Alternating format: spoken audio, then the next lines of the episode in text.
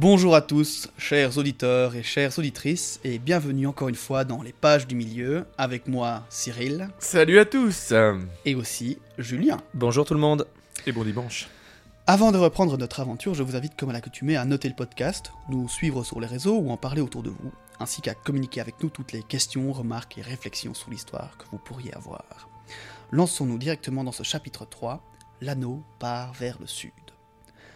La semaine passée, nous avions eu droit à un large récapitulatif des derniers événements lors du Conseil d'Elrond, ainsi que de nombreuses réflexions sur ce que faire de l'unique.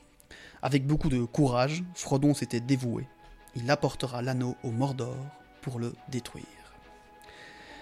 Dans l'épisode de cette semaine, pas le temps d'attendre. Notre compagnie est investie d'une mission et il faudra devancer l'ennemi. Nous aurons droit à de tristes au revoir et beaucoup de marches. Préparez vos moufles car il va faire froid, mais avant ça, qui fera partie de cette dite compagnie?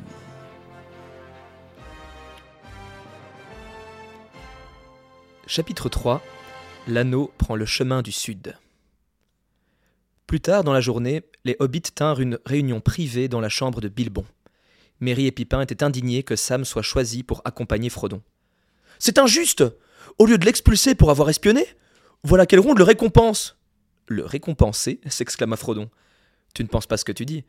Être condamné à partir pour ce voyage désespéré n'a rien d'une récompense.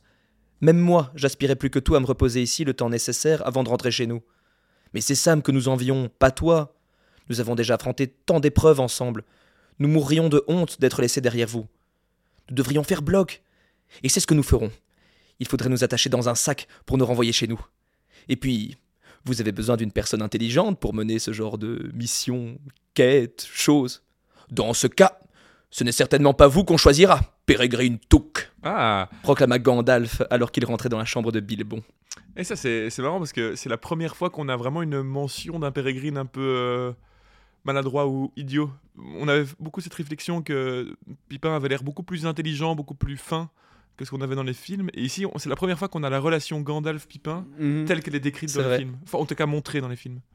Et ça viendra plus tard en plus, je pense. euh, dans ce chapitre aussi, euh, Ouais. Hmm. c'est pas la première fois. C'est marrant. Et même lui, je trouve dans son esprit et son humour euh, de dire euh, vous avez besoin de quelqu'un d'intelligent, euh, C'est vrai. quelque chose qui s'en dégage. C'est la première Bah, fois c'est plus pour le, redescendre un peu et faire dégonfler son gros cou que euh, vraiment. Ouais, mais ça s'appuie pas sur quelque chose de très tangible. Au Non, final, est-ce que Gandalf et Merry et Pipin, pardon, enfin les autres hobbits, ont été souvent ensemble euh, jusqu'à présent? Dans, dans tout ce qu'on a lu euh, Bah, quand même, depuis le départ de Creux de Cric. euh, bah, Pas avec Gandalf. Non, pas ah avec non, Gand- pas avec Gandalf. pas non, avec oui, tout à fait. Excuse-moi, je pensais que tu parlais que des Hobbits. Oui. Ah non, pas avec Gandalf. Non, jamais en fait. Bah oui, oui. Donc en fait, on a seulement les premières euh, ébauches de la relation Ouais, Pipin-Gandalf. c'est vrai. ça va chauffer. Rien n'est encore décidé en ce qui concerne Frodon et Sam. Elrond a envoyé des éclaireurs et d'autres partiront demain. Nous attendrons de leurs nouvelles avant de faire le moindre mouvement. Ainsi donc, Frodon, vous ferez probablement un séjour assez long ici. Nous ne pouvons nous mettre en route avant d'avoir découvert ce qu'il est advenu des Cavaliers Noirs. On ne peut détruire comme cela les esprits servants de l'anneau, mais espérons qu'ils ont tous été rendus moins dangereux pour un temps. En attendant, Frodon, vous devriez essayer d'oublier vos difficultés. Quelqu'un a dit qu'il faudrait une intelligence dans le groupe. Cette personne avait raison. J'irai avec vous. Mais je dois encore m'entretenir à ce sujet avec Elrond, ainsi que Grandpa. Gandalf quitta la pièce, laissant Bilbon en compagnie des hobbits et d'un Frodon rempli de joie. Combien de temps crois-tu que je pourrais rester ici demandait Frodon à son oncle. Oh, je ne sais pas, je ne puis compter les jours à Foncombe. Mais assez longtemps, je pense. On pourra avoir bien des bonnes conversations. Que penserais-tu de m'aider dans la confection de mon livre hmm? J'ai déjà pensé à une fin pour celui-ci. Et ils vécurent heureux, encore et encore, jusqu'à la fin de leurs jours. Les hobbits continuèrent un moment à penser et à parler du voyage passé et des périls qui les attendaient, et la magie de Foncombe était telle que bientôt toute inquiétude disparut de leur esprit. Les récentes aventures n'étaient pas oubliées, mais plus aucun de leurs soucis n'avait de prise sur le présent. Leur santé et espoir se renforçaient de jour en jour, et ils profitaient des délicieux mets elfiques, tout autant que des chansons et airs de musique qui résonnaient dans ces lieux majestueux.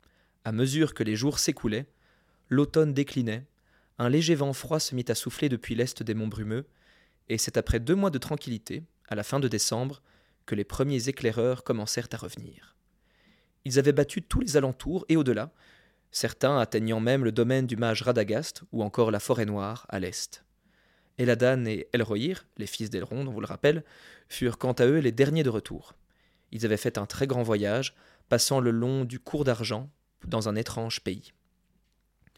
Les nouvelles étaient relativement bonnes, car de tous les messagers, aucun n'avait aperçu des cavaliers ou d'autres serviteurs de l'ennemi.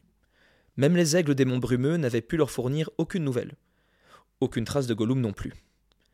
Gandalf se permit donc de croire que les Nazgûl ne constitueraient plus un problème et que, bien qu'invaincus, la destruction de leur forme physique les aurait ramenés à leur maître dans les terres du Mordor. Donc voilà, ça j'en avais parlé euh, dans le petit pan que j'avais fait sur les Nazgûl, dans l'épisode Un poignard dans le noir, où vous me demandiez si effectivement j'avais avancé cette, euh, cette information euh, selon laquelle, une fois que l'enveloppe physique, on va dire, des Nazgûl était détruite, leur esprit était renvoyé en Mordor.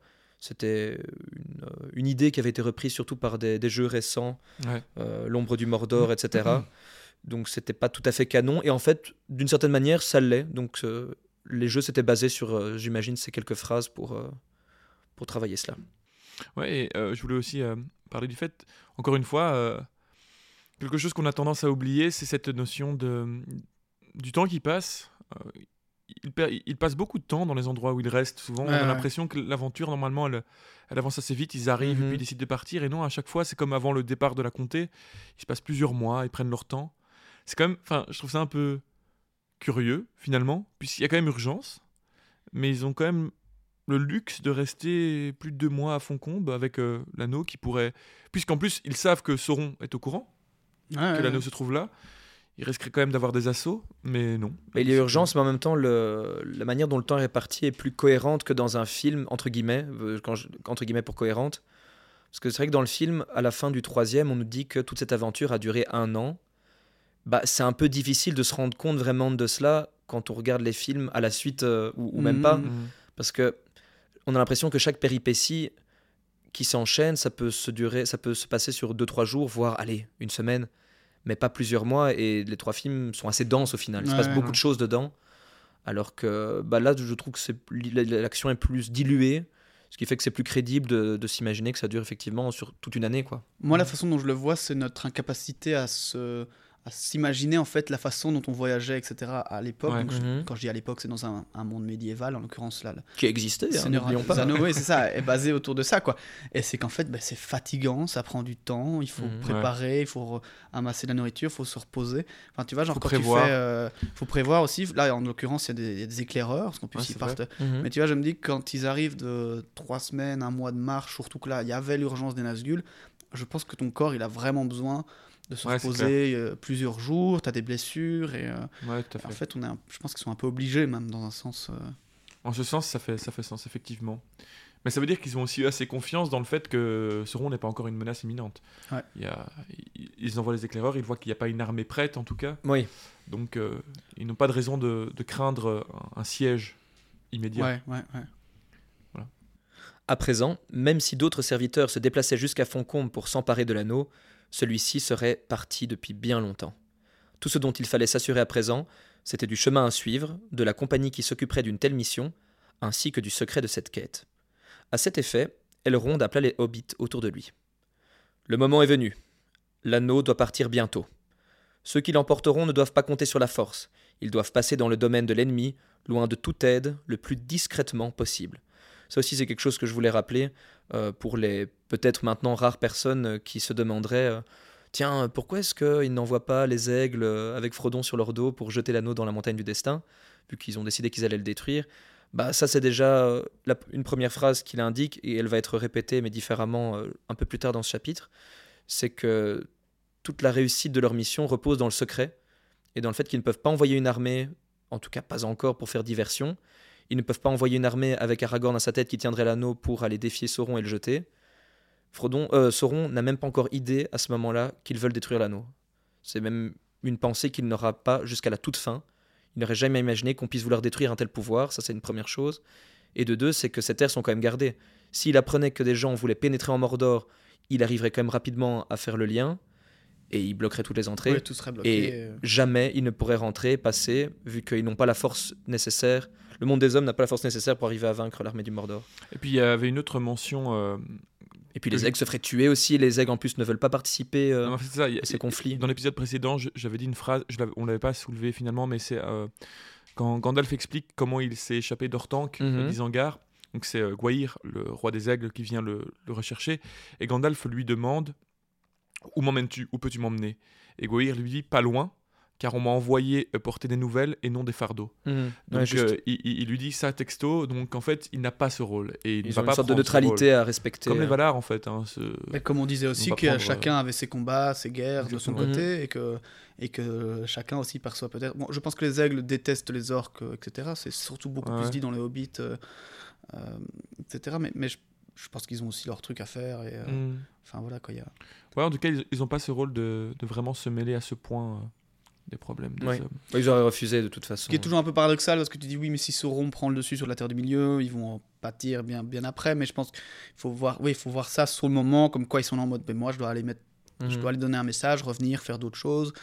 Euh, Oui, Ouais. ils doivent quand même remplir leur mission avant de se permettre de faire des, des quêtes ouais, des secondaires, on va dire. ça. Oui, mais tu vois, c'est euh, en fait aussi par rapport à ça. euh, on avait fait mention donc de la guerre qui a précédé tous ces événements, qui a mis, euh, qui a vu euh, en fait le l'ensevelissement de, des terres euh, qu'il y avait à l'ouest de la Terre du Milieu. Mhm. Euh, ça s'appelle encore le, je ne trouve plus le nom de ces terres-là. Euh, tu sais, il y avait toutes les terres à l'ouest de la Terre du Milieu. Ah oui, Beleriand, pardon, Beleriand, phasé, euh, le Beleriand. Oui. Euh, donc en fait, avec euh, toute l'histoire d'Erendil qui est revenue euh, avec justement les aigles et Gwaihir pour Mhm. vaincre les dragons de Morgoth. Et puis c'est cette guerre qui a vu Morgoth être expulsé du monde. Et donc en fait, c'est une guerre, c'est la dernière guerre qui a vu les Valar se battre aux côtés des, des elfes et des humains, Mhm. donc les dieux, complètement des dieux. Et il faut savoir qu'après cette guerre, qui a vu des forces tellement puissantes se déchaîner et qui ont tellement détruit la terre du milieu finalement, puisqu'il y a carrément un continent entier qui, qui a été détruit, les Valar ont pris la décision volontaire de se retirer des problèmes des hommes parce que, euh, pour une raison, par, par le fait qu'ils ils provoquaient trop de dégâts Ouais, en, c'est fait, ça, en- ouais. en s'en mêlant. et donc ils ont décidé de, de les laisser... Avengers euh, de la Terre du Milieu. Voilà. Ils ont décidé que les hommes euh, allaient gérer leurs histoires parce que eux, s'ils s'en mêlent, en fait, ils sont les dégâts vont être trop grands. Et donc Gwaihir fait un peu partie. Il est pas, c'est pas un Valar à proprement parler, mais c'est un des dieux. Enfin, c'est une sorte de dieu quand même. hein. Il est là depuis l'aube Mm. des temps, il me semble quand même. Je- il a été créé en tout cas par. euh, Enfin, il est comment Il est, il est associé à un des un des Valar. Bah, pas je ne dirais pas que c'est un. Oui. Je, ne dirais pas que c'est un maniard, un, un maillard pour autant, pardon. Non. Je pense que c'est une créature, mais c'est comme c'est comme euh, Shadowfax, euh, Kripoil, c'est un, des- un des dieux de cette, espèce-là, Mhm. euh, mais qui est fort probablement là, oui, depuis longtemps, oui, en, En tout effet. cas, voilà. Donc il y a vraiment cette idée que les dieux ou les, les puissances qui pourraient peut-être avoir un rôle décisif dedans ont décidé en fait euh, précédemment de se retirer de ces guerres-là euh, par souci de préserver finalement la, la Ouais, terre. Et on les remercie d'ailleurs grandement. Donc c'est pour ça qu'on pourrait se demander pourquoi est-ce qu'il n'y a pas les grands dieux qui, descendent. Eh ben, c'est pour ces raisons-là. Elrond s'assure que Frodon est toujours prêt à accomplir cette périlleuse tâche et qu'il comprend les enjeux, car même pour lui, sage seigneur elfe, il est difficile de prédire à quoi ressemblera ce voyage. Eh bien, je ne puis guère vous aider, même de mes conseils. Je prévois très peu votre route, et j'ignore comment vous pourrez accomplir votre tâche. L'ombre s'est maintenant glissée jusqu'au pied des montagnes, et tout m'est obscur. Alors, quand on parle de, prévoir, de vision de la part d'Elrond, c'est pas juste une façon de parler, parce qu'Elrond a vraiment le pouvoir, et en même temps c'est presque une malédiction, de prémonition. Euh, Je trouve que le mot est moins juste qu'en français, en anglais, pardon. En anglais, on parle de foresight, donc euh, littéralement traduit, ce serait genre voir en avant. Mhm. Et euh, donc son pouvoir, c'est vraiment ça. Il, est, il consiste en fait à avoir des images du futur, euh, soit avoir des, des sensations, des, des brèves images qui lui permettent en fait d'établir après des, des décisions importantes, mais il ne peut pas savoir exactement ce qui va se passer. Et son pouvoir est limité également par l'ombre du Mordor. C'est pour ça que maintenant son pouvoir s'amenuise. Il ne peut pas voir ce qui se passe euh, dans la tour de Barad-dûr, il ne peut le voir que dans le monde des hommes et les mondes encore libres. Euh, et est-ce que ce pouvoir lui est donné par son anneau, c'est ça hein? Non, son anneau lui donne un- un autre pouvoir que je vais vous expliquer Ah, juste après. Donc c'est un pouvoir inné. Ça, c'est un euh, pouvoir inné, mais- elfique, euh, mais que notons- possède Elrond. Cool, ce ça. pouvoir qu'il n'est pas infaillible, car il aura des visions, par exemple, du fait que si Arwen reste euh, avec Aragorn. euh, Je ne suis pas encore sûr de cela. Je ne me rappelle pas l'avoir lu dans le, ah, dans le livre. qu'une- version des films Je Ah, me on demande-. Vu la place qu'Arwen a dans les, livres, dans les films par rapport au livre, où elle est beaucoup plus importante dans les films, je me demande si Jackson, en fin connaisseur quand même de ce pouvoir-là, n'en aurait pas un peu joué parce qu'en plus cinématographiquement c'est très intéressant. Oui, Ah, donc j'allais dire qu'il il aurait vu un destin euh, possiblement sombre si Arwen restait en Terre du Milieu, si Aragorn venait à perdre la guerre. Et puis en fait... euh, Je m'avancerai pas encore ouais, là-dessus. je ne sais pas si, alors si c'est canon ou pas. Par contre, Bon, en tout cas, je- dans le livre, ce qui est vraiment certain, c'est qu'on reverra ce pouvoir plus tard, à savoir euh, lorsque Elrond va envoyer la compagnie grise à la rencontre d'Aragorn, et lorsqu'il va envoyer Aragorn sur le chemin des morts pour euh, quérir de l'aide, afin de remporter la, la victoire à Minas Tirith. Et ça rapporte d'ailleurs encore une fois euh, cette, euh, cette notion de vision, Hmm. Et tu- presque crois- tu prophétique, a comme une a vu Frodon. euh, à ce moment-là? Bah, c'est des images qu'il a eues. En gros, il voyait ce qui se passait. Il avait des sentiments, de, de ce il arrivait à capter ce qui se passait. Et du coup, il a pris ses décisions en fonction de, ce- de ces images-là. Ouais. Ah, Peut-être qu'il a vu euh, le chemin des morts. Il s'est dit, ah voilà, il, faut il a fait les liens. Il s'est dit, il faut envoyer Aragorn là-bas pour en euh, tout cas, il s'est rappelé aussi de prophéties et de choses qui avaient été dites dans aussi. le passé et qui lui dit d'ailleurs, il dit à la compagnie grise de dire à Aragorn, euh, dis-lui de, se- de, de se rappeler de ce que, et je sais plus exactement c'est quoi la phrase, mais de se rappeler ce qu'Isildur avait dit sur euh, les hommes des montagnes ou un truc dans le genre. qui ne seront libres que lorsqu'ils auront euh, accompli leur serment. Alors dans, dans cette même veine de pouvoir de vision qu'il a, il peut aussi communiquer par la pensée. Donc c'est pas de la télépathie à, propre- à proprement parler, mais il peut parler, comme on peut le voir dans les films, lorsque la, la communauté rencontre Galadriel en Lorien. euh, elle s'adresse à un moment à, à Frodon Ah oui. par la pensée. Et bah, en gros, Elrond peut faire la même chose. Il peut le faire à des gens qui ont ce pouvoir-là ou à d'autres qui ne l'ont pas mais qui peuvent euh, l'entendre. Et euh, c'est une manière pour lui euh, de converser avec Gandalf, notamment Celeborn et Galadriel. Et il y a- il y a- ça a beaucoup été utilisé dans les films, surtout les, les Hobbits. hein. Il y a Galadriel qui parle à, à Mithrandir comme ça. Ah oui, quand ils sont à table, juste. Ouais, euh, ils discutent plusieurs, à plusieurs moments comme ça. Il y a des. mhm. On fait souvent mention de Mitrandir. Mitrandir, c'est Gandalf, pour ceux qui... Il a aussi Elrond des grandes capacités de guérison, euh, ce qui lui ont permis euh, de sauver Frodon euh, cette fois-ci.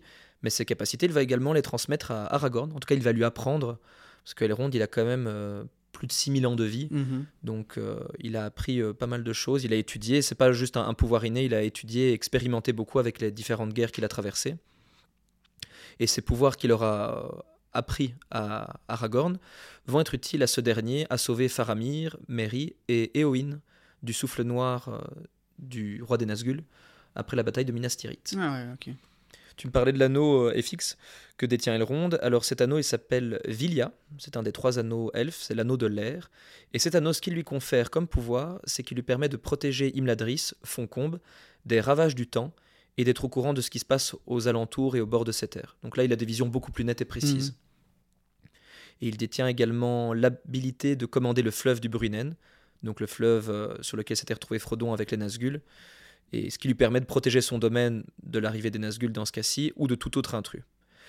Mais Tolkien ne précise pas cependant s'il s'agit d'un don ou si c'est lié euh, au pouvoir de son anneau, ce qui pourrait être plus logique, vu ses pouvoirs de base. Mm.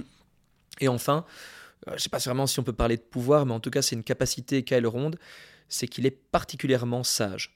Donc on ne parle pas seulement d'expérience ou de son pouvoir de vision, de vision pardon, mais c'est une des personnes les- qui fait partie de la Terre du Milieu avec la plus grande sagesse, à tel point qu'on peut dire qu'il fait partie de l'élite, qui peut décider à plusieurs reprises du sort du monde, et à tel point qu'il est sage, Gandalf vient le consulter. Ouais, ouais, ouais. Gandalf, sur le papier, il est au-dessus dans la hiérarchie d'Elrond, malgré l'ancienneté. hein, il est ouais, bien- ouais, ouais. Donc euh, c'est quand même pas rien.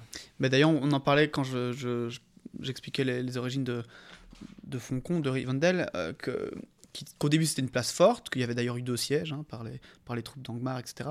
Mais que Elrond insistait maintenant que c'était un endroit pour euh, apprendre, pour rechercher, Mhm. pour, euh, pour euh, réfléchir. Et donc c'était vraiment une espèce, pas d'université, mais de, vraiment de, de place de sagesse maintenant. Euh, ça, ça amplifie encore plus ce côté d'Elrond qui est là en mode non, non, ici on est pour. euh, Enfin, je trouve ça très, enfin, extrêmement Ouais, ouais. sage en l'occurrence, mais noble aussi. Et c'est vrai qu'il bah, il y a beaucoup de beaucoup d'elfes qui sont beaucoup plus vieux que lui au final. On parlait du fait que une des années, euh, les Valian, Valianieurs, enfin tu vois les années, euh, toutes premières Les années euh. Ouais.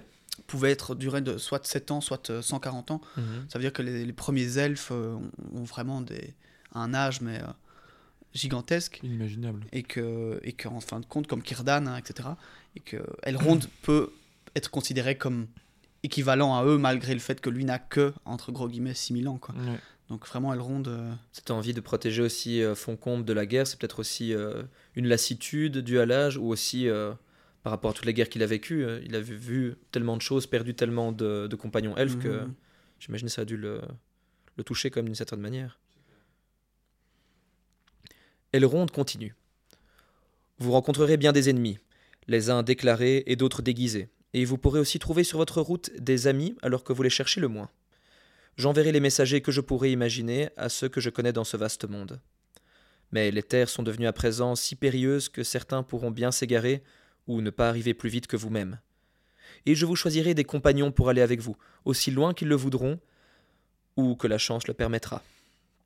Il les faut peu nombreux, puisque notre espoir réside dans la rapidité et le secret. La compagnie de l'anneau sera de neuf, et les neuf marcheurs seront opposés aux neuf cavaliers noirs. Gandalf ira avec vous, et votre fidèle serviteur, car ceci sera sa grande tâche, et peut-être la fin de ses labeurs. Pour le reste, ils représenteront les autres gens libres du monde. Legolas représentera les elfes, et Gimli les nains. Ils sont volontaires pour aller au moins jusqu'au col des montagnes, et peut-être plus loin.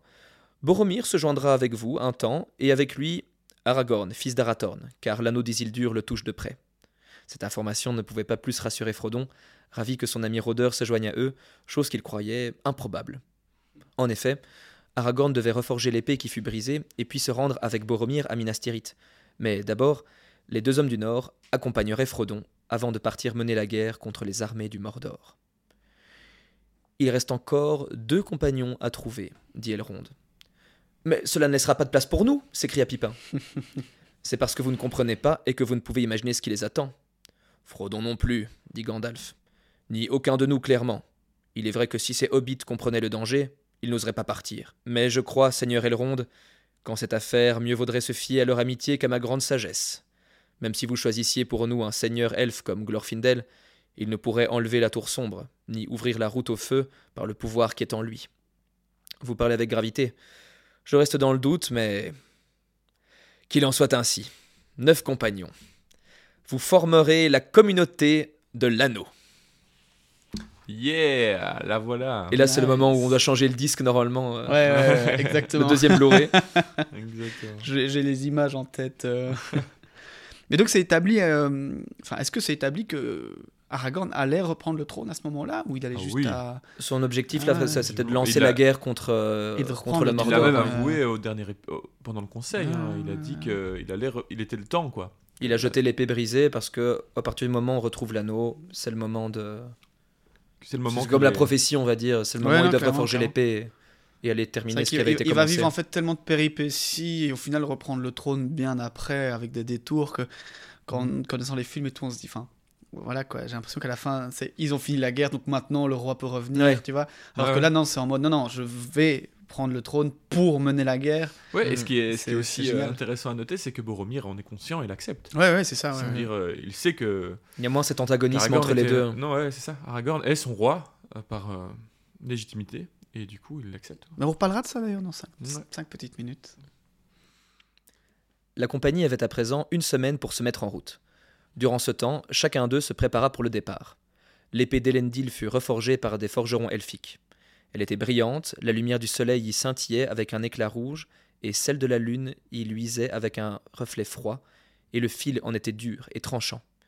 Aragorn lui donna un nouveau nom, Anduril, flamme de l'Ouest.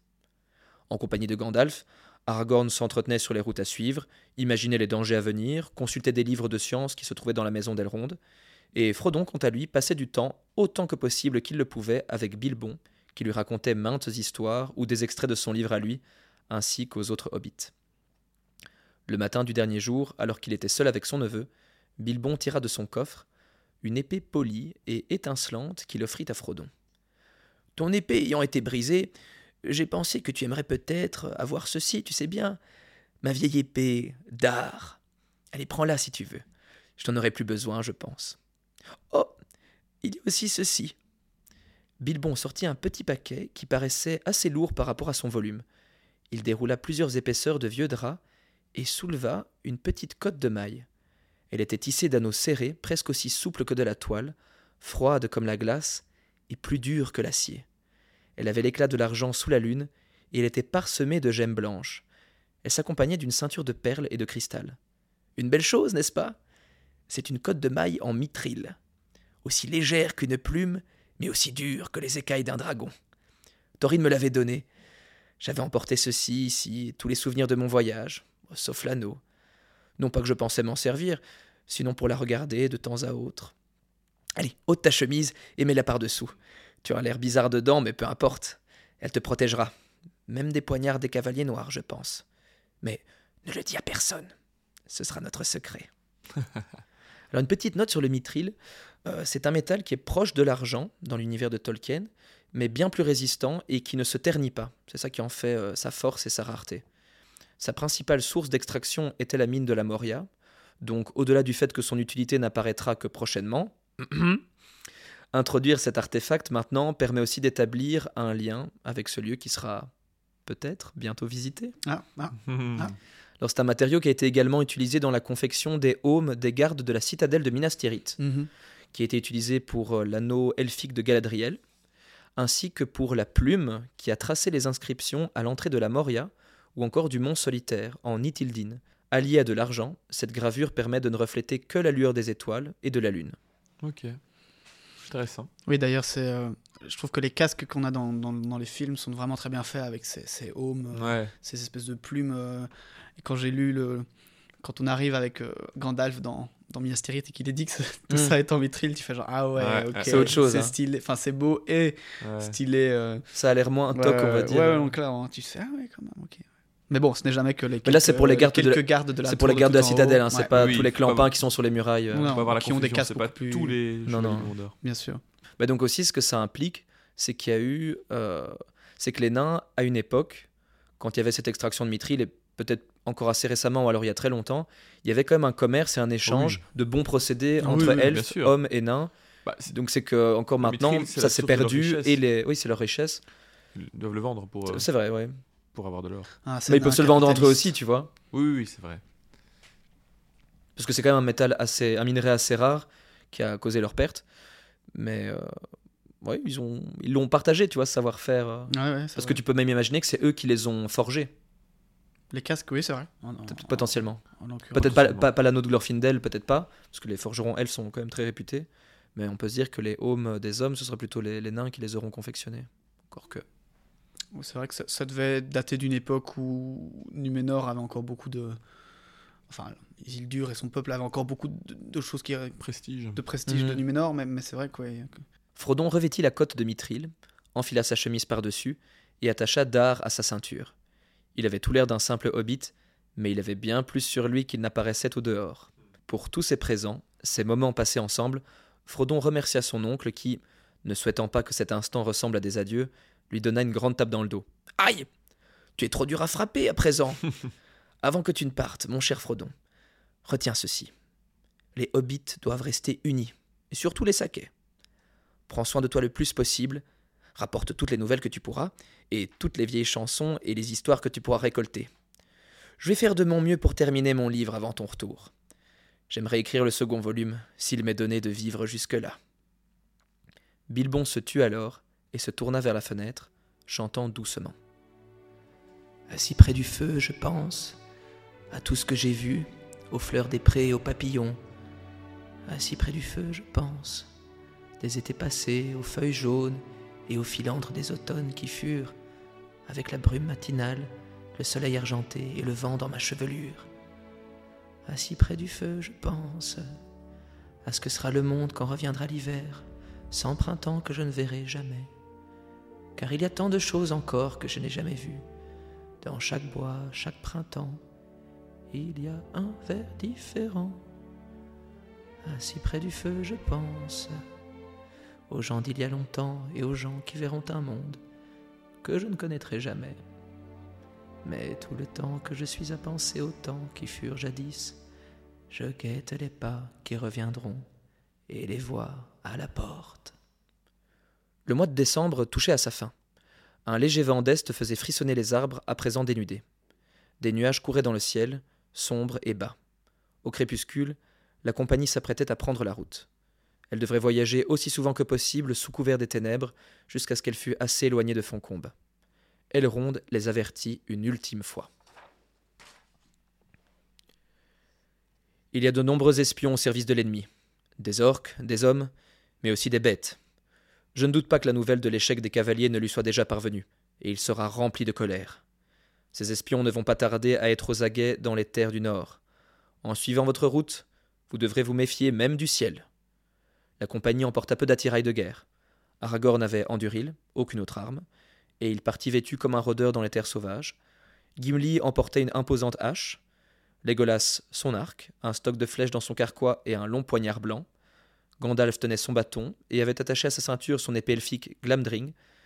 Les hobbits, à l'exception de Frodon avec Dar, emportaient les épées qu'ils avaient récupérées dans les Galgal, et Boromir avait une longue épée, un bouclier et son corps de guerre, qu'il porta à ses lèvres et fit retentir dans toute la vallée.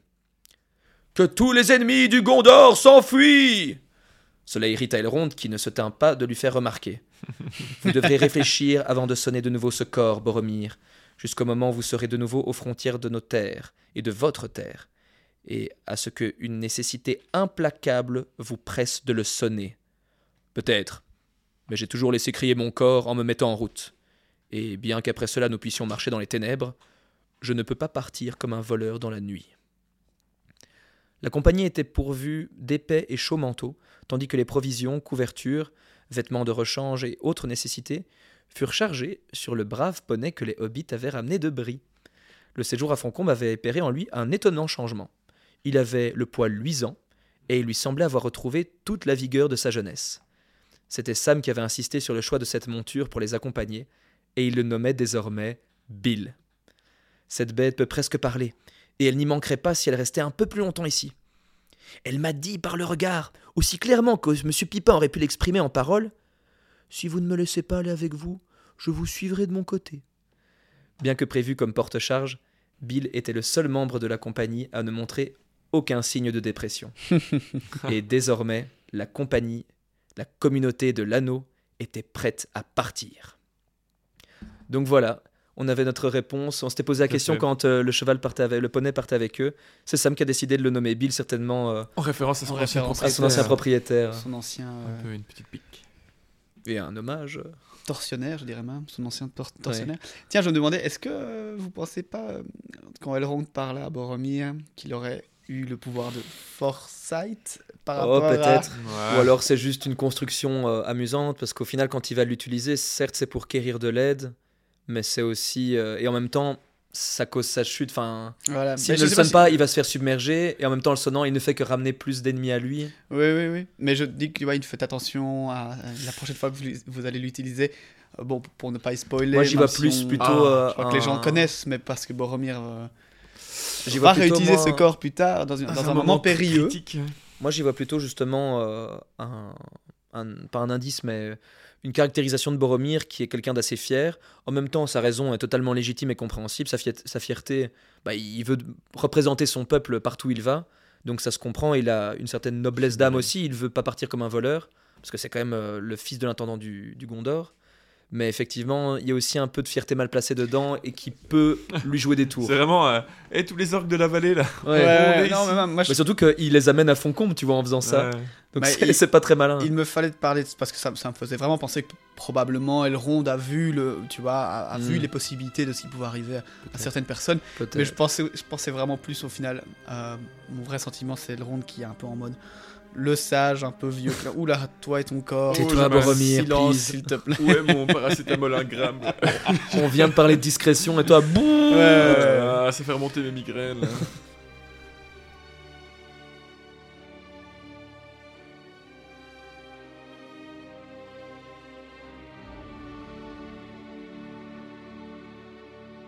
Les adieux se firent dans la grande salle. On n'attendait plus que Gandalf. Bilbon était assis auprès de Frodon et Aragorn avait la tête baissée entre ses genoux.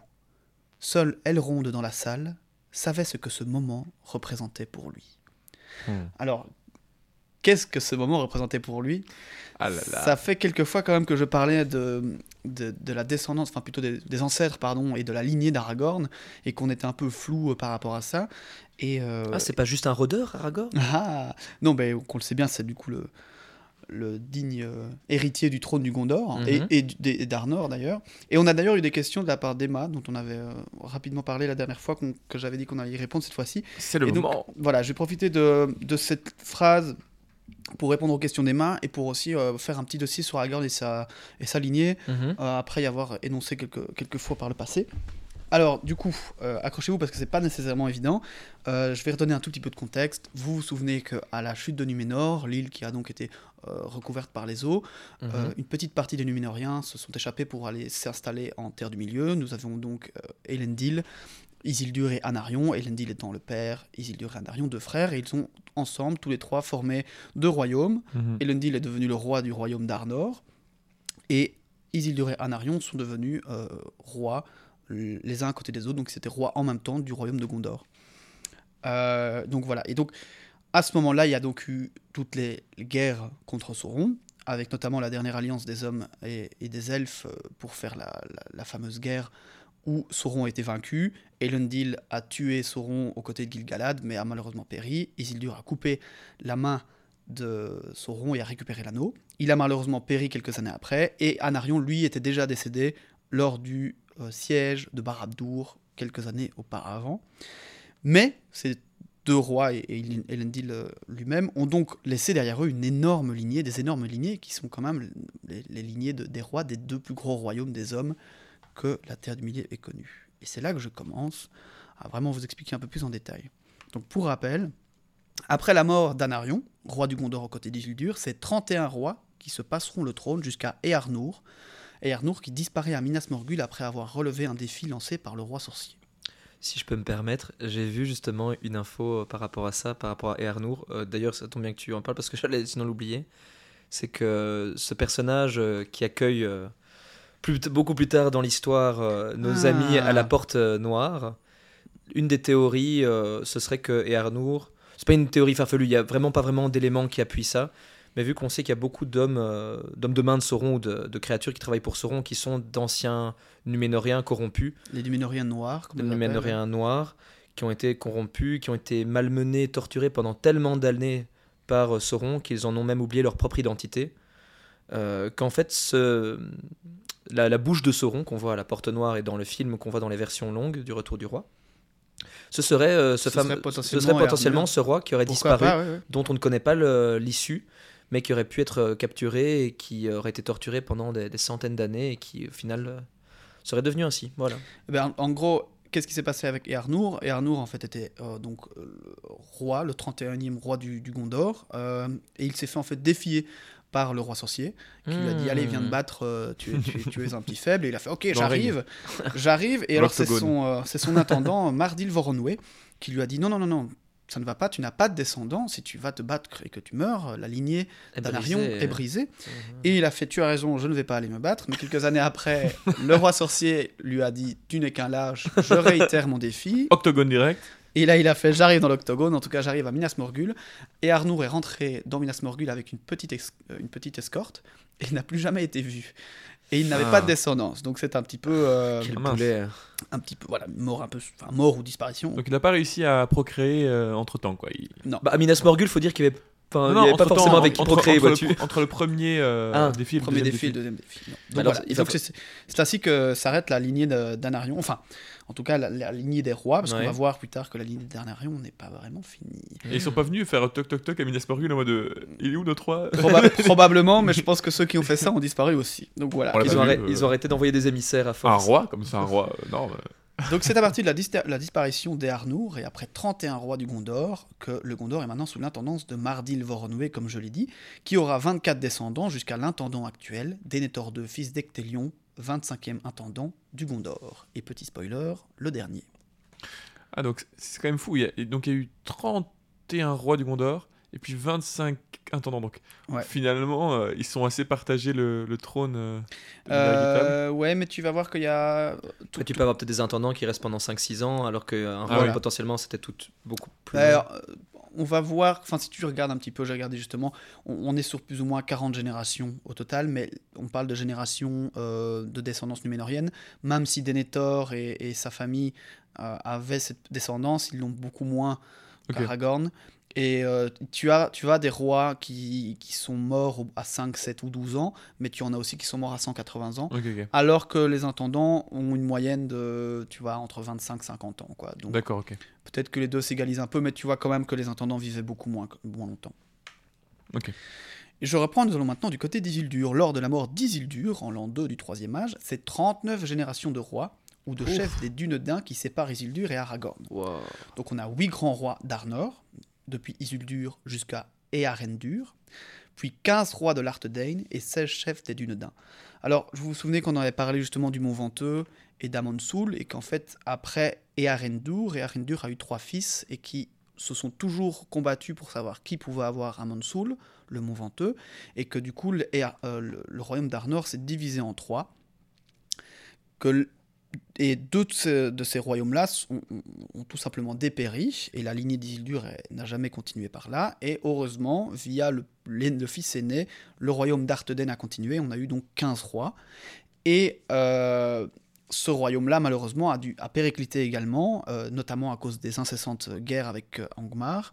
Et un jour, ils sont donc devenus les, les souverains sans royaume, et sont devenus maintenant les chefs des Dunedains. Ok.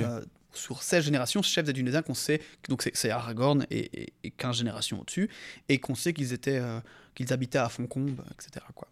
Donc on a 39 générations, euh, 8 grands rois d'Arnor, 15 rois de l'Arthedain et 16 chefs de Dunédain. Alors, Aragorn est le descendant des deux rois, Aragorn, euh, Anarion pardon, et Isildur, grâce au mariage de Firiel, descendante d'Anarion, et de Arvedwi, descendant d'Isildur.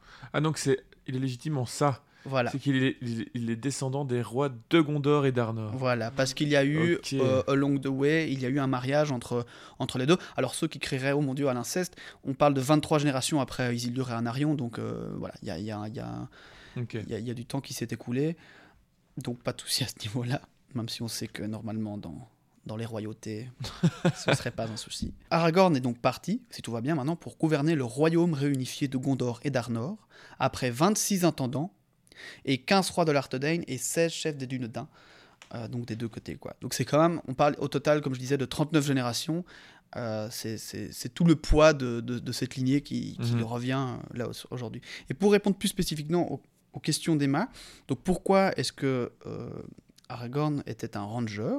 Donc à la fin de l'Arthedain, de ce, de ce dernier euh, tiers du royaume d'Arnor restant, ils sont donc, comme je disais, les, les souverains sans royaume, et ils sont juste devenus voilà, ils, ils- sont, ils se sont appelés les Rangers et ils se sont donné comme mission de protéger en fait le reste du royaume qu'ils avaient. Et l'Arthedain était en fait la- le tiers d'Arnor qui était justement entre Fonconde, Foncombe pardon, et, euh, et la comté. Et c'est pour ça que les Dunedains ont beaucoup surveillé la comté et qu'ils étaient un peu les protecteurs. Il est dit d'ailleurs plus tard dans, dans les livres hein, que, que les hobbits n'ont aucune idée du fait qu'ils ont beaucoup de chance parce que sans les Mhm. Dunedains, ils n'auraient pas du tout été protégés de. De- des orques, etc., c'est parce qu'il y avait tous ces dunedains qui sont malheureusement aujourd'hui un, un nombre très réduit, mais on en aura d'ailleurs la compagnie grise qui sera donc au nombre d'une trentaine. Est-ce qu'il y en a encore beaucoup d'autres qui restent? Je ne sais pas. Et Il y a aussi euh, donc la question pourquoi il y a un intendant au Gondor? Que Emma nous posait, donc ça j'ai répondu aussi, hein, c'est tout simplement ben, la disparition euh, des Arnour et donc la fin de la lignée qui donne donc euh, la place à, à Mardil Voronoué et à sa lignée d'in- de- d'intendants. Et aujourd'hui, ben voilà, Aragorn va donc reprendre le trône, et on en parlait euh, Ouais. tout à l'heure. euh, ça y est, c'est maintenant. euh, Mais alors, ça, c'est aussi une question qu'elle avait c'est pourquoi maintenant et pas avant? Euh, ben ça, on en, on en parlait en en off. euh, Est-ce que tu, as, tu avais une meilleure euh, réponse? Ouais, ben, je je sais pas, on, on- spéculait un peu. Il y a quand même visiblement cette idée que le roi légitime ne pouvait reprendre le pouvoir qu'à partir du moment où l'anneau serait retrouvé et qu'il livrerait ba- une dernière bataille Dernière contre bataille son. contre- Bah, Comme s'il devait achever le, le, le travail d'Isildur, quoi. Ouais, C'est ça, il y a Bah, c'est vraiment ce qui est dit dans la prophétie aussi. et- euh, Ouais. C'est que lorsque l'anneau sera retrouvé, l'épée pourra enfin être, re- enfin, elle devra, elle pourra être reforgée, et que ça, signi- ça signifie le départ euh, en guerre de, de celui qui l'aura pour, euh, pour Ouais, terminer ouais, La, la quête d'Isildur. Enfin, pas vraiment la quête d'Isildur, mais pour finir cette guerre définitivement contre Sauron. C'est ça. Si on résume, il y a eu deux royaumes créés par les Núménoréens en arrivant en Terre du Milieu, le Gondor et Arnor. Mhm. Le Gondor a périclité, enfin en tout cas est resté en, face, en, en place, mais l'héritier légitime du Gondor, il n'y en a pas eu puisque le roi a disparu à Minas Ouais, c'est ça, la lignée, après 31 ans, la lignée s'est là, c'est ça. effondrée. Donc il n'y a plus que des, des- des intendants. Et à Arnor, du coup, il y a eu trois royaumes qui sont créés parce qu'il y a trois fils qui se sont disputés le territoire. Il y en a deux qui ont disparu et le dernier a tellement diminué que ce sont devenus des rangers. C'est ça, voilà. Et avant ça, on a quand même eu, oui, roi d'Arnor, le, fameux mec qui a quand même très vite périclité. Donc, euh, oui, on est, Incroyable. on est encore quand même dans une histoire. euh, de- voilà, c'est plus l'âge d'or, Ouais. c'est euh, c'est la, la- voilà, la, la- fin de, de, de l'âge d'or, enfin, c'est la périclitation de, de, de ce qu'il y avait, quoi. Et on est. Ouais, c'est ça. Et donc Aragorn est la, la figure qui est héritière légitime des deux territoires. Ça, c'est stylé. là. Ouais, et il est quand même. Parce que regardez une carte de la Terre du Milieu, hein, quand on regarde le royaume d'Arnor et de Gondor, ça, ça prend quand même Tout. quasiment tout. euh, C'est autre chose que cul-de-sac. Euh, oui, c'est ça. Bon, peut-être, tu vois, t'as pas les Havres, t'as pas le Lorien et tout, hein, le Lost Lorien et compagnie, mais ça, ça prend quand même une énorme part. Donc, Aragorn reprend quand même le- les règnes, euh, les rênes, pardon, d'un d'un royaume gigantesque. Incroyable. Sam sut curer les dents à côté du poney. Bill, mon gars, dit-il, t'aurais mieux fait de pas venir avec nous. T'aurais pu rester ici à becter du bon foin jusqu'au moment des nouvelles pousses. Bill remua la queue et ne dit rien. Mentalement, Sam passa en revue le contenu de son sac pour s'assurer de ne rien avoir oublié. Son grand trésor était sa batterie de cuisine et son petit pot de sel qu'il remplissait dès qu'il en avait l'occasion. Il avait également diverses petites choses appartenant à son maître que Frodon avait oubliées, qu'il brandira fièrement en temps voulu. De la corde, marmonna-t-il. Ah, j'ai pas de corde. Et pas plus qu'hier soir, tu disais Sam, il faudrait pas un bout de corde? Tu vas le regretter si t'en as pas. Eh bien, je le regretterai. C'est trop tard pour aller en chercher maintenant. S'ensuit alors les dernières paroles d'Elrond. Le porteur de l'anneau entreprend la quête de la montagne du destin.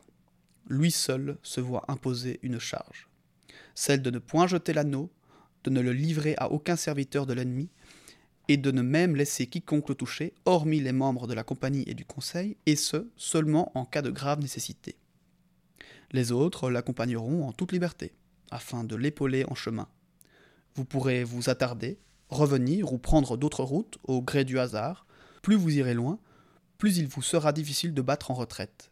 Mais nul serment ou obligation ne vous est imposé qui vous forcerait à aller plus loin que vous ne le souhaitiez. Car l'étendue de votre courage ne vous est pas encore connue, et vous ne pouvez prévoir ce que chacun rencontrera sur la route. Bon, bonne chance, bégaya Bilbon, grelottant de froid. J'imagine que tu ne pourras pas tenir un journal, Frodon, mon garçon, mais j'attends un récit complet quand tu reviendras. Et ne pars pas trop longtemps. Adieu. Oh. Beaucoup de gens de la maison d'Elrond étaient là pour leur dire au revoir, mais il n'y avait ni chanson ni musique, et ils disparurent dans la nuit. C'est triste hein, quand même. Enfin, moi, je m'im- je m'imagine à la place de Bilbon. Toi, t'as vécu des- une aventure incroyable, et puis plus rien. Bon, ça n'a pas l'air de l'avoir dérangé. Tu te Et retrouves dans un aussi. pays. euh, quelle aventure, certes. Bon, bon, c'est vrai que la sienne avait l'air plus rigolote que, que celle de Frodon, mais tout de même. Euh, Moins après, il se retrouve- chez les elfes, ce qui est magnifique, mais il est même pas chez lui. Et il sait juste qu'il va mourir, il aura plus jamais d'aventure. Et il voit son, son neveu, son plus proche, qui s'en va. Et il sait pas s'il rentrera, et si oui, quand. Et s'il sera pas déjà mort temps. Je trouve ça quand même super. euh, C'est Ouais, dur, quoi, ouais. comme départ.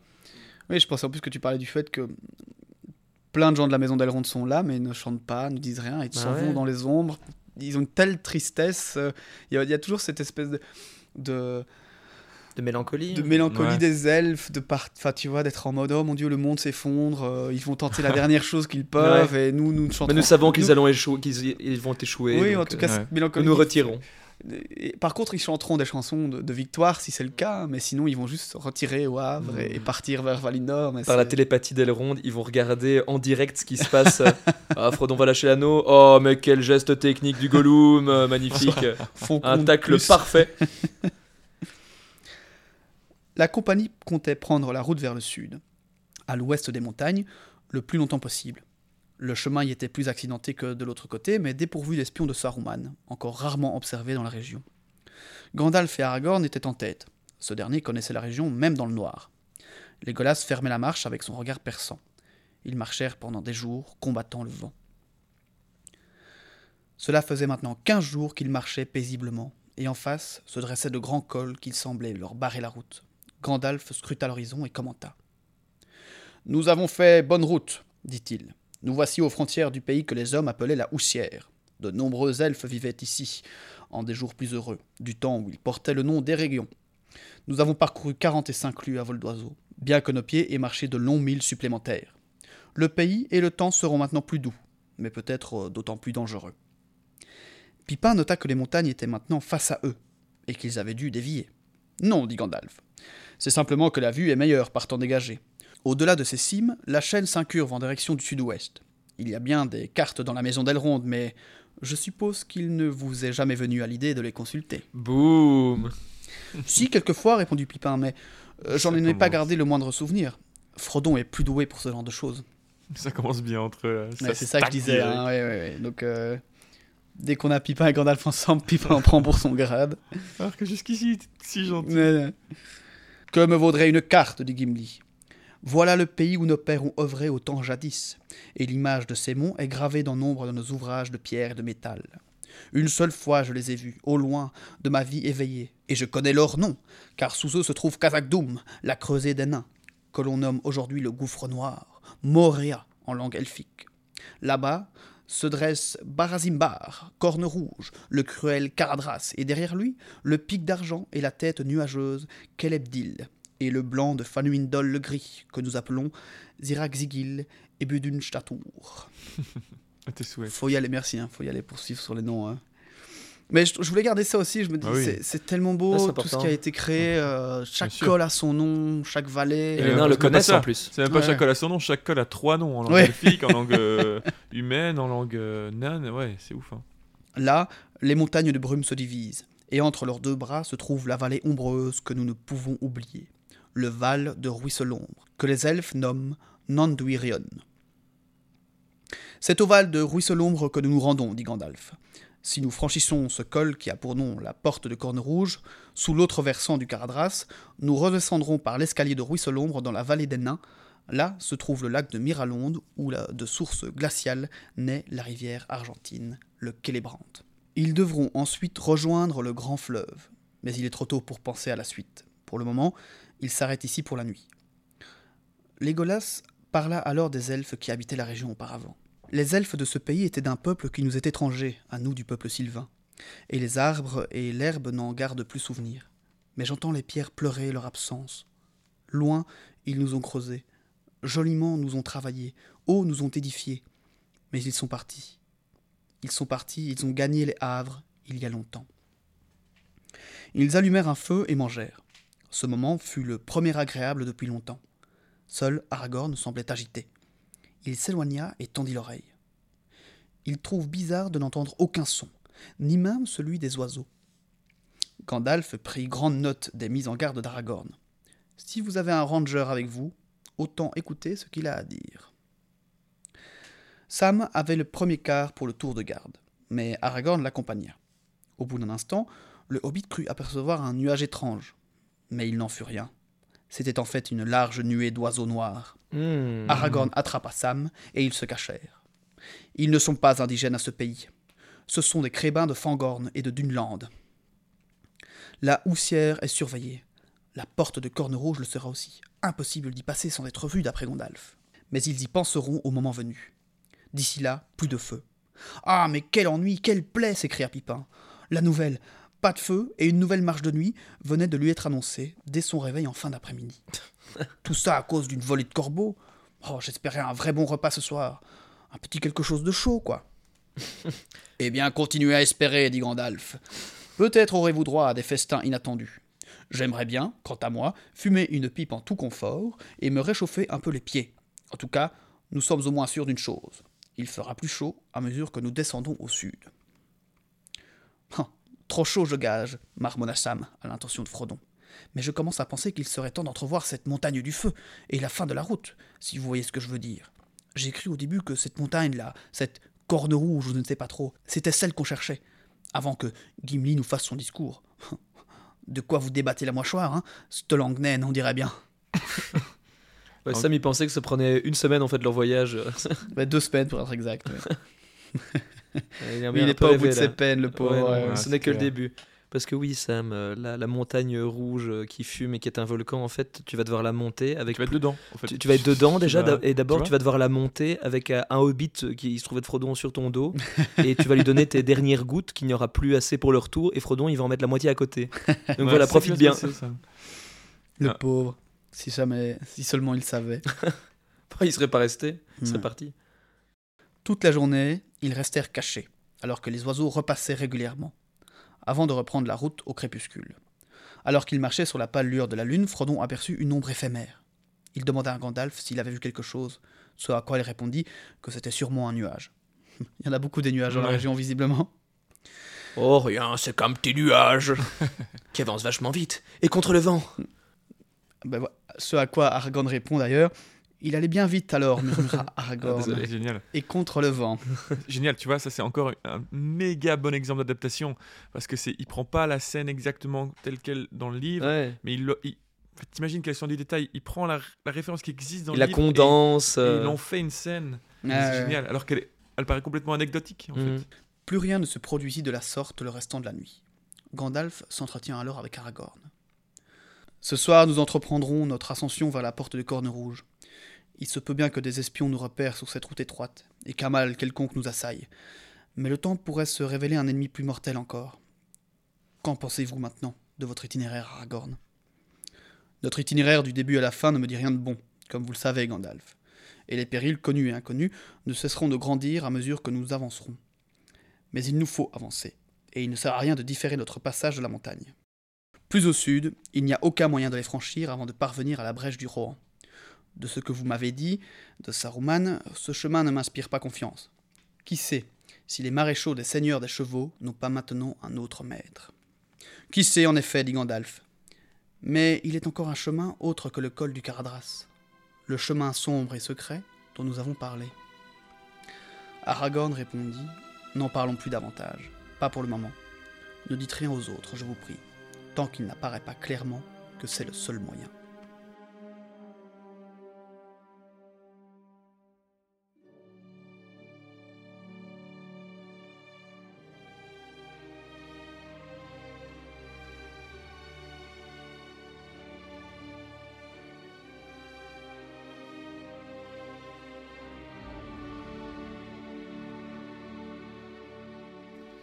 En fin d'après-midi, alors que les autres terminaient leur petit déjeuner, j'aime bien cette phrase, c'est vraiment la phrase littérale du film, hein, mais en fin d'après-midi, alors que les autres terminaient leur petit déjeuner, je trouve ça très curieux, mais c'est vraiment la phrase du livre. Voilà, c'est c'est curieux, mais c'est comme ça. Donc en fin d'après-midi, alors que les autres terminaient leur petit déjeuner, Gandalf et Aragorn allèrent tous deux à l'écart et tournèrent leur regard vers le Caradras, le fameux col. Ses flancs étaient sombres et menaçants, et son sommet couvert par de nombreux nuages gris. Frodon les observait, se demandant quelle allait être leur décision. Il ne savait pas quel était ce chemin sombre et secret qui était une alternative au chemin du col, mais il avait vu que sa simple mention avait semblé décontenancer Aragorn, et cela ne le rassurait pas. Finalement, Gandalf et Aragorn revinrent vers le groupe et annoncèrent vouloir passer par le haut du col. Frodon fut soulagé. D'après les signes que nous avons vus, il nous semble que la porte de Corne Rouge est probablement surveillée, et le temps qui se dessine derrière nous me fait également douter. Il pourrait y avoir de la neige, et il nous faudra deux longues marches pour franchir le col. L'obscurité viendra tôt ce soir, il faut ne pas perdre de temps, dit Gandalf. Boromir ajouta qu'étant né dans les montagnes blanches, il connaissait les voyages en montagne. Il proposa que chacun se charge d'un fagot de bois dans le cas où le froid deviendrait insupportable. Et Bill pourrait en prendre un peu plus, pas vrai mon gars dit Sam à son pauvre canasson à l'air mélancolique. C'est très intéressant parce qu'à chaque fois que Bill est, est mentionné, Tolkien lui, lui accorde un, un air, euh, une, un sentiment, et c'est souvent très mélancolique, très penaud, euh, très doux comme ça, comme s'il vivait les événements euh, de manière assez passive et, pas triste parce qu'il utilise le, le langage, oui, il utilise ce terme mélancolie, mais C'est comme s'il pas. avait en fait cap- capté toute une énergie des elfes à leur contact, Ouais. qu'il avait un peu pris de la mélancolie des elfes, et comme s'il avait vu à travers euh, les yeux des elfes ce que eux avaient pu voir Mhm. dans des précédentes batailles, et se rendre compte qu'au final, bon, Bill Fougeron c'était une ordure, mais en fait il a, il a rien vécu euh, comparé Ouais. aux elfes. Ouais, mais c'est drôle qu'il humanise à tel plus point que t'as l'inverse aussi, tu vas, enfin en tout cas dans le film, je ne sais pas si dans le, le livre il y a une séquence similaire, Mais tu as cette séquence dans le- la version longue des deux tours où Aragorn euh, maîtrise un, un cheval euh, qui, est, qui est fou dans les écuries du Rohan et qui le calme en lui parlant en Ouais, mais alphique. Et qui dit qu'il a vu trop de guerre et qu'il faut le relâcher, qu'il doit plus euh, être un, cavalier, un, un cheval, un destrier de guerre. le cheval du fils de Théoden. Donc tu as un peu le, t'as l'inver- Oui, c'est le, le cheval de Théodred. Donc il y a l'inverse aussi, euh, que les chevaux peuvent en, en voir trop. Ouais, ouais, clairement. Très bien, dit Gandalf. Mais il ne sera interdit d'utiliser ce bois à moins qu'il ne s'agisse de choisir entre le feu et la mort. La compagnie se mit en marche, à vive allure au départ, mais le chemin devint de plus en plus abrupt et difficile.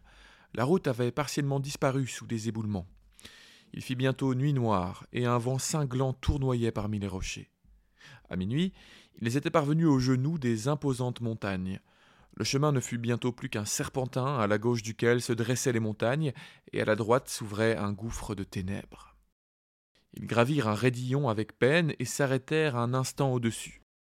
Frodon sentit alors un toucher délicat sur sa joue. Il tendit le bras et vit une multitude de flocons de neige se poser sur sa manche. Ils continuèrent et bientôt la neige brouilla la vue et tourbillonnait dans la vue de Frodon. Il voyait avec peine les silhouettes de Gandalf et d'Aragorn marcher devant lui. Oh, j'aime pas ça du tout, grommela Sam derrière lui.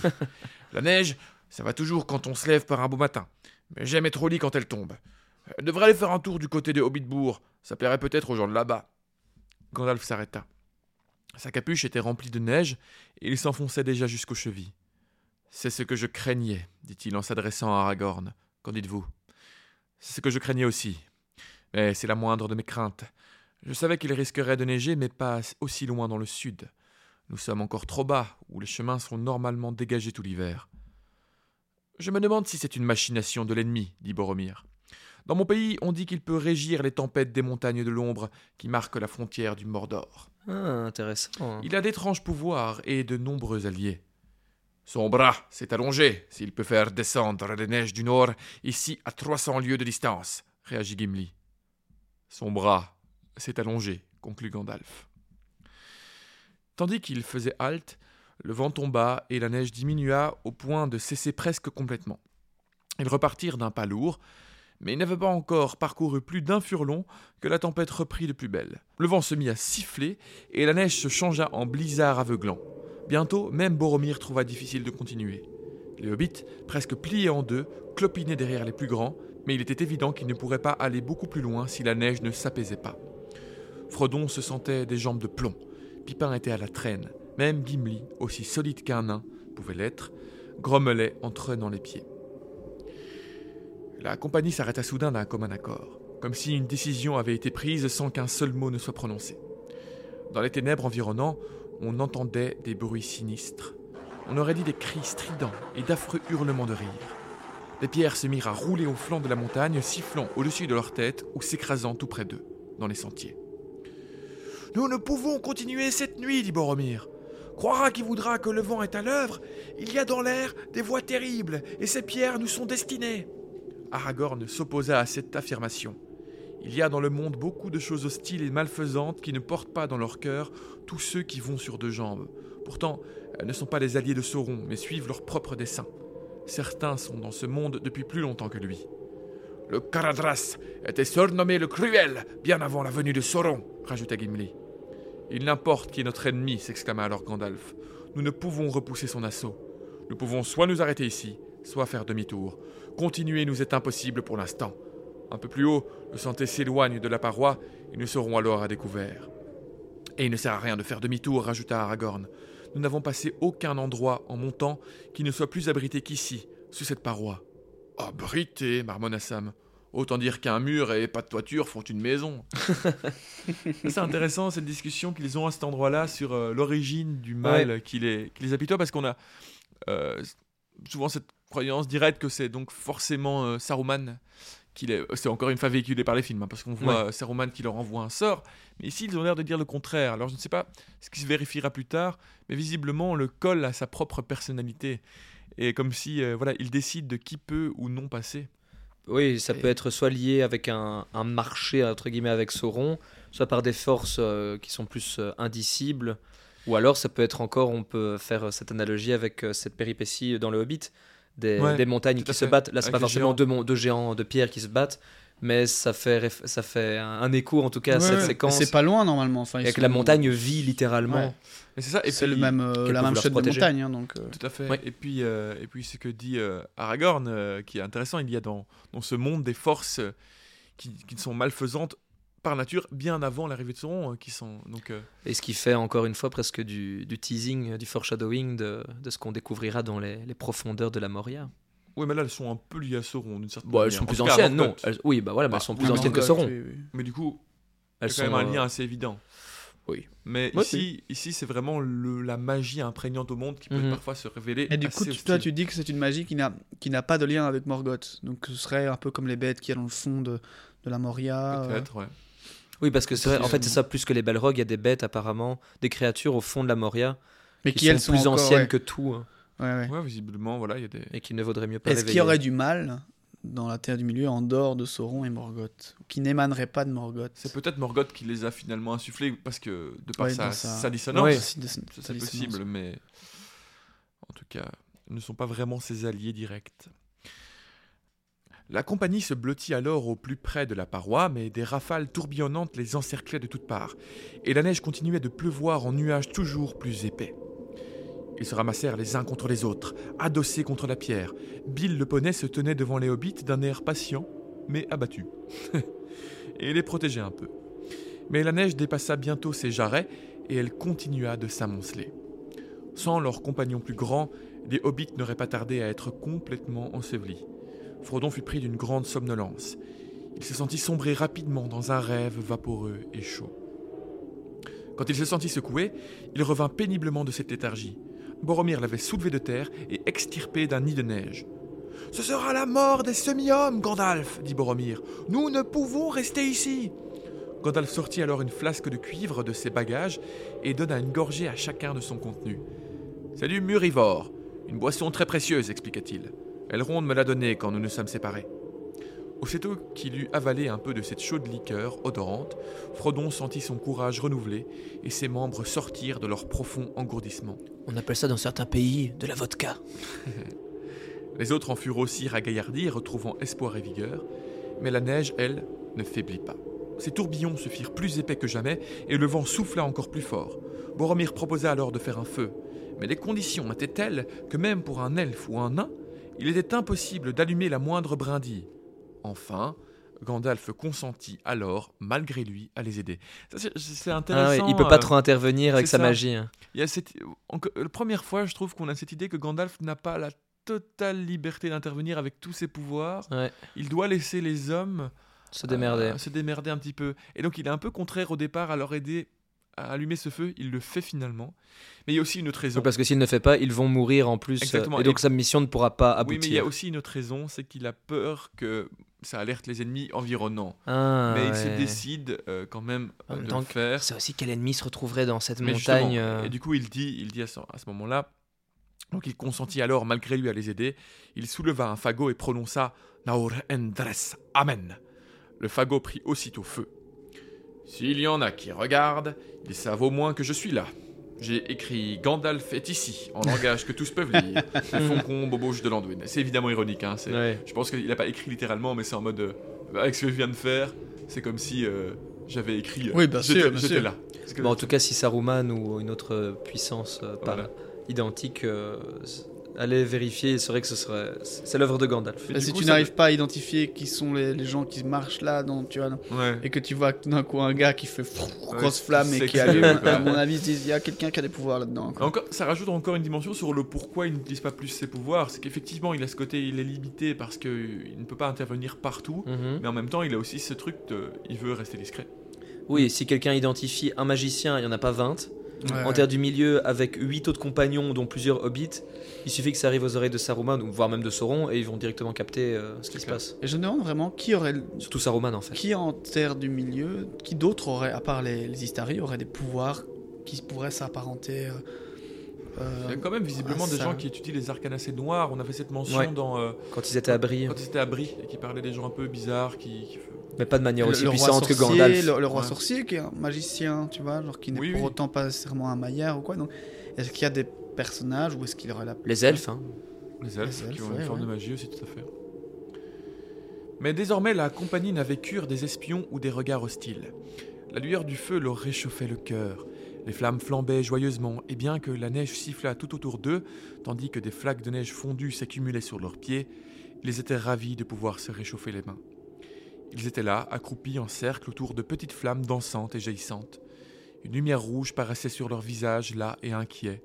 Derrière, la nuit s'élevait en un mur noir, mais le bois brûlait vite et la neige continuait de tomber. Le feu baissa, et l'on y jeta le dernier fagot. L'aube approchait, malgré des nuages qui empêchaient de la voir. Une lueur grandissante révélait peu à peu un monde enseveli et silencieux. Le Caradras ne nous a pas épargnés, dit Gimli. Et il a encore de la neige à nous lancer si nous persévérons. Plus vite nous serons redescendus, mieux ça sera. Tous se montrèrent d'accord, mais la retraite s'annonçait à présent difficile sinon impossible. À seulement quelques pas des cendres du feu, la neige faisait plusieurs pieds de haut, dépassant la tête des hobbits. Par endroits, le vent l'avait entassé en de grands congères contre la paroi rocheuse. Si Gandalf consentait à marcher devant nous avec une flamme vive, il pourrait faire fondre un sentier, dit Légolas. La tempête ne l'avait guère troublé, et lui seul dans la compagnie gardait un cœur léger. Si les elfes savaient voler au-dessus des montagnes, ils pourraient aller chercher le soleil pour nous sauver, répondit Gandalf. Boromir proposa que les plus forts d'entre eux se feraient un chemin pour tenter de retrouver la route. Aragorn l'accompagna alors. Boromir prit la tête, et ils entreprirent l'ouverture d'un sentier jusqu'à la route perdue. Legolas les observa pendant un moment, le sourire aux lèvres. les plus forts doivent chercher un chemin, dites-vous. Moi, je dis que les laboureurs labourent, mais pour la nage, choisissez une loutre, et pour courir légèrement sur l'herbe et les feuilles, ou sur la neige, Prenez un, un elfe. Ouais. Merci de spoiler mes phrases. hein, sympa. Bon. Sur ce, il s'élança d'un paleste. Alors Frodon remarqua, comme pour la première fois, même s'il le savait depuis un bon moment, que l'elfe ne portait pas de bottes, seulement de légères chaussures, comme à son habitude. Et ses pieds ne laissaient presque aucune empreinte dans la neige. Au revoir, dit-il à Gandalf. Je vais chercher le soleil. Puis, vif comme un coureur, il partit comme une flèche, puis rattrapant les deux hommes qui peinaient plus loin, les dépassa avec un signe de la main et disparut rapidement au loin. Les autres, blottis ensemble, observèrent la scène et attendirent jusqu'à ce que Boromir et Aragorn ne soient plus que deux points noirs dans la blancheur.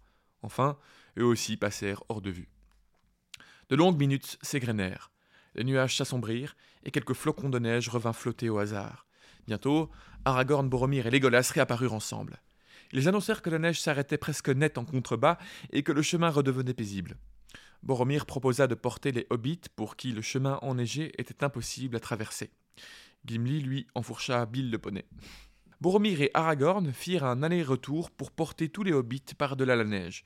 Quand Frodon posa enfin pied à terre, il entendit un puissant grondement et une retentissante chute de roches et de neige. Un énorme nuage de neige les enveloppa. Assez Assez s'écria alors Gimli. Nous partons aussi vite que nous le pouvons. Et de fait, après ce dernier coup, on eût dit que la malveillance de la montagne s'était arrêtée, comme si le Caradras était certain que les envahisseurs étaient repoussés et ne reviendraient pas. La menace de neige fut levée, les nuages commencèrent à se rompre, et la lumière grandit peu à peu. Ils constatèrent, comme Légolas le leur avait dit, que la couche de neige devenait de plus en plus mince à mesure qu'ils descendaient, de sorte que même les hobbits pouvaient se débrouiller sur leurs jambes. Ils retrouvèrent bientôt la corniche plate, en haut du raidillon, là où ils avaient senti les premiers flocons la veille au soir. Les jambes de Frodon lui faisaient mal, gelé jusqu'aux os, il avait faim, et la tête lui tournait, tandis qu'il songeait à la longue et pénible descente. Des taches noires flottaient dans son champ de vision. Il se frottait les yeux, mais les taches persistaient. Loin en contrebas, mais encore bien au-dessus des premiers contreforts, des points noirs tournoyaient dans l'air. Encore ces oiseaux, dit Aragorn les montrant du doigt. On ne peut plus rien y faire, dit Gandalf. Qu'ils soient bons ou mauvais, ou qu'ils n'aient rien à voir avec nous, il nous faut descendre immédiatement. Un vent froid soufflait derrière eux, tandis qu'ils tournaient le dos à la porte de Corne Rouge et dévalèrent la pente, titubant de fatigue. Le Caradras les avait vaincus.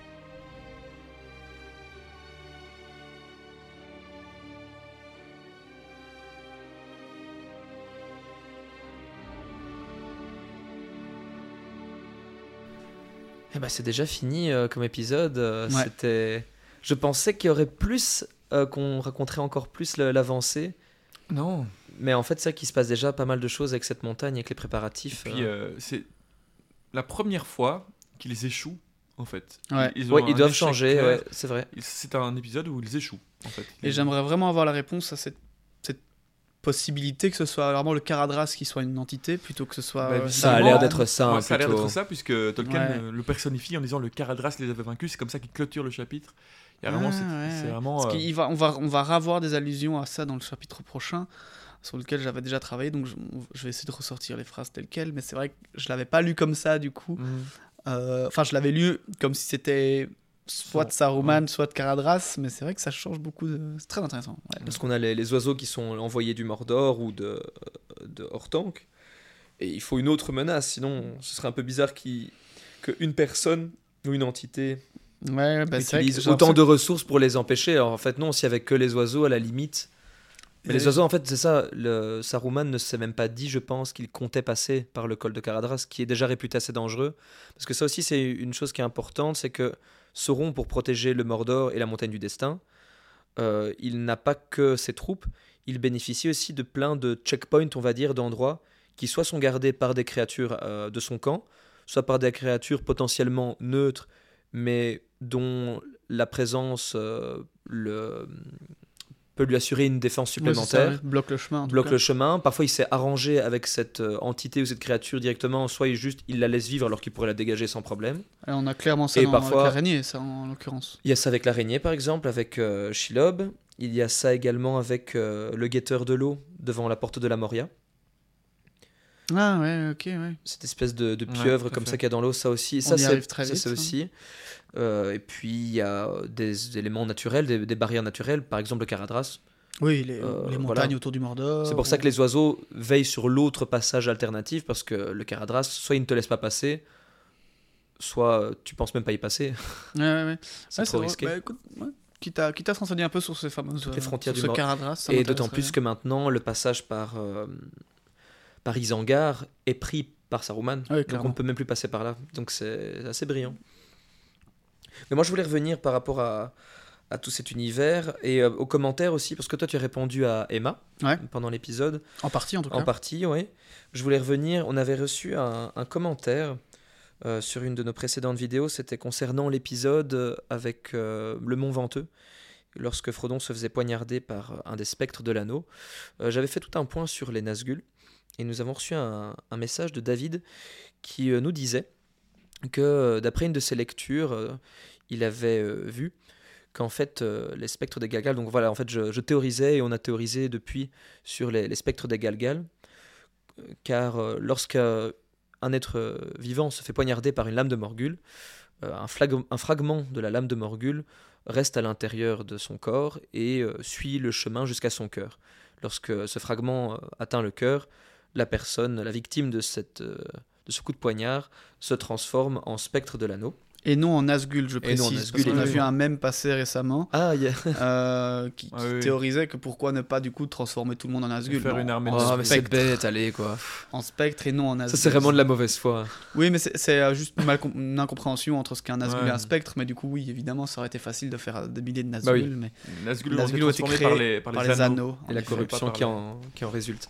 Bah donc voilà, le commentaire de David disait pas, voilà, revenons plutôt dans, l'ordre, c'est que en partant de ce principe-là, de cette euh, transformation en, en spectre en suivant de l'anneau et des Nazgûl après avoir été poignardé, euh, on avait théorisé comme quoi les spectres des Galgal que voyait Frodon dans les tertres, euh, c'était des anciens hommes euh, du Nord qui avaient combattu le roi sorcier d'Angmar et qui seraient tombés sous le coup des lames de Morgul et qui seraient donc devenus des spectres de l'anneau, mais pas des Nazgûl. Et David, lui, nous dit que non, d'après ce qu'il a lu, en fait, les spectres que l'on retrouverait dans les Galgal, ce sont des, spectres, des, créatures, des entités euh, maléfiques envoyées directement d'Angmar pour hanter cet tertre, saper le moral des hommes euh, et les faire fuir aussi parce que des- les derniers hommes qui affrontaient Angmar avant de périr euh, tenaient en fait cette place-là, ainsi que la forêt noire et la vieille forêt. Donc ils ont été un peu chassés euh, avant de, disparaître. Et ben donc voilà, je voulais faire mention de ce commentaire de David, et en même temps, je me demandais à sa lecture si euh, peut-être que notre théorie n'infirme pas ce que David nous dit, car euh, si le roi sorcier et les, les Nazgûl envoient des spectres euh, dans ces zones-là, peut-être que ces euh, spectres viennent justement d'anciens hommes qui ont été peut-être capturés, poignardés et qui seraient envoyés là-bas. Donc peut-être que justement nos, nos deux euh, informations peuvent euh, coïncider. Et puis, ça fait assez sens, puisque c'est un, un fait assez automatique que quand tu te prends une lame de Morgul, tu Mhm. deviens un spectre. Donc, Et tu deviens maléfique, en l'occurrence. il y a- Oui, y a- fort à parier que quand même, il y a une bonne partie des hommes là-bas qui sont morts sur les, les- sous Mhm. les coups des lames de Morgul et donc sont devenus des spectres. Donc, il doit y en avoir. Ouais. Alors, c'est pas forcément tous ceux-là et c'est peut-être pas forcément les, esprits qui, font mal à Frodon, mais euh, il doit y en avoir. Certes. Et pour en revenir, tant qu'on est dans le sujet de, des et d'Angmar, euh, je voulais répondre aussi à une brève question d'Emma, à qui on a déjà répondu du coup dans cet épisode.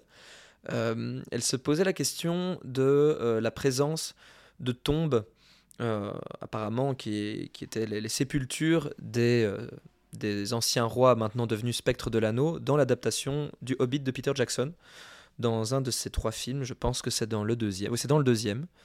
Euh, on voit Gandalf qui va dans des, des tombes, dans, des- dans une montagne non loin de, la, de Mirkwood, la forêt noire, et euh, qui trouve en fait ces tombeaux euh, des Nazgûl vides, et que ces tombeaux ressemblaient plus en fait à une prison qu'à de, de vrais tombeaux, et que les, les grilles ont été défoncées, et qu'ils sont à présent euh, vides. Euh, elle se demandait si ces tombeaux étaient canons, s'ils apparaissaient également dans les livres, et s'il n'y avait pas là une autre explication pour euh, expliquer le passé des Nazgûl, etc. Et en fait, non. Cette information, cette scène, en fait, est non canon. Elle a été inventée par Peter Jackson et son équipe pour les films, et elle n'existe pas du tout dans les écrits de Tolkien. Donc voilà, Emma, pour te répondre brièvement là-dessus. C'est vrai que c'est assez étrange pour Peter Jackson qui est quand même assez. Enfin, évidemment, il y a- on a déjà parlé, il y a pas mal d'adaptations, euh, enfin, pas mal d'éléments d'adaptation qui sont un peu inventés, etc. Mais pour avoir inventé quelque chose aussi gros par rapport à des Nazgûl qui sont des personnages euh, si Bah, je-. Parce que le roi sorcier d'Angmar, euh, enfin, le roi sorcier en l'occurrence, a été là tout le deuxième âge et a, et a mené de grandes batailles. Donc c'est un peu bizarre de lui inventer un cachot euh, qu'on retrouve dans le troisième âge. euh, C'est peut-être pour essayer de rendre 4000 concret aussi après, cette menace euh. supplémentaire et qui appuie le retour de Sauron pour ceux qui n'auraient pas compris. Oui, oui, bien Et sûr. pour pour, essayer euh, de faire trois films aussi. Bah oui, c'est vrai qu'il devait meubler. Hein. À la base, il voulait en faire que un. Enfin, il voulait même pas le faire, mais sinon c'était que un. Puis en fait, c'était deux. Et puis à la fin, c'était trois parce qu'il avait tellement pas le temps de les tourner. Il faut des scènes, il faut des scènes. Mais c'est ça qu'il disait, c'est que je, je voulais faire que deux films, mais je n'avais tellement pas le temps que j'ai dû me rajouter du travail pour avoir le temps et diluer en fait tous les tournages et tout. Sinon, je Ouais, j'aurais jamais réussi à respecter les délais. Ah, ça pourrait faire un épisode euh, un jour, un petit dossier bonus. euh, Pourquoi le Hobbit les, euh, adaptations n'est pas Hobbit. très bon, mais qu'il faut quand même l'apprécier. Ah bah moi j'aurais beaucoup de choses à en dire, oui, parce qu'il y a eu- beaucoup de, enfin il y a eu beaucoup de choses qui se sont mal passées et en même temps Peter Jackson, je trouve, a quand même réussi à, voilà, le, le produit final pour pas, pas trop parler de produit quand on parle d'une œuvre d'art, mais est, est malheureusement un petit peu voilà, raté ouais. et en même temps il y a énormément d'éléments qui sont intéressants, beaucoup de trucs esthétiques. Toi tu n'aimes pas les, hobbits, les, les nains par exemple, moi je trouve. que c'est Ah, c'est plutôt au niveau esthétique. hein, L'imagerie, voilà, l'image, le 48 images secondes et tout, pour moi, ne fonctionnait pas bien et tout. Enfin, soit, Ouais. je vais pas faire l'épisode maintenant, mais voilà, c'est dommage, on est passé à, côté et en même temps, c'est pas un échec comme, comme on aurait pu voir d'autres adaptations. C'est foiré. Mm. Ouais, Mais ça pourrait être le sujet d'un podcast. tout à fait. En effet, pour plus tard, pas tout de suite.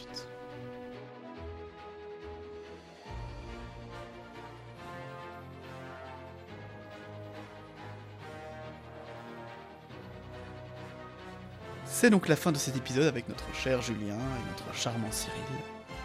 On aura le plaisir de vous retrouver dimanche prochain pour le chapitre 4. Gardez vos moufles près de vous, mais surtout allumez vos torches car nous irons dans des endroits bien sombres et bien profonds. Trop profonds.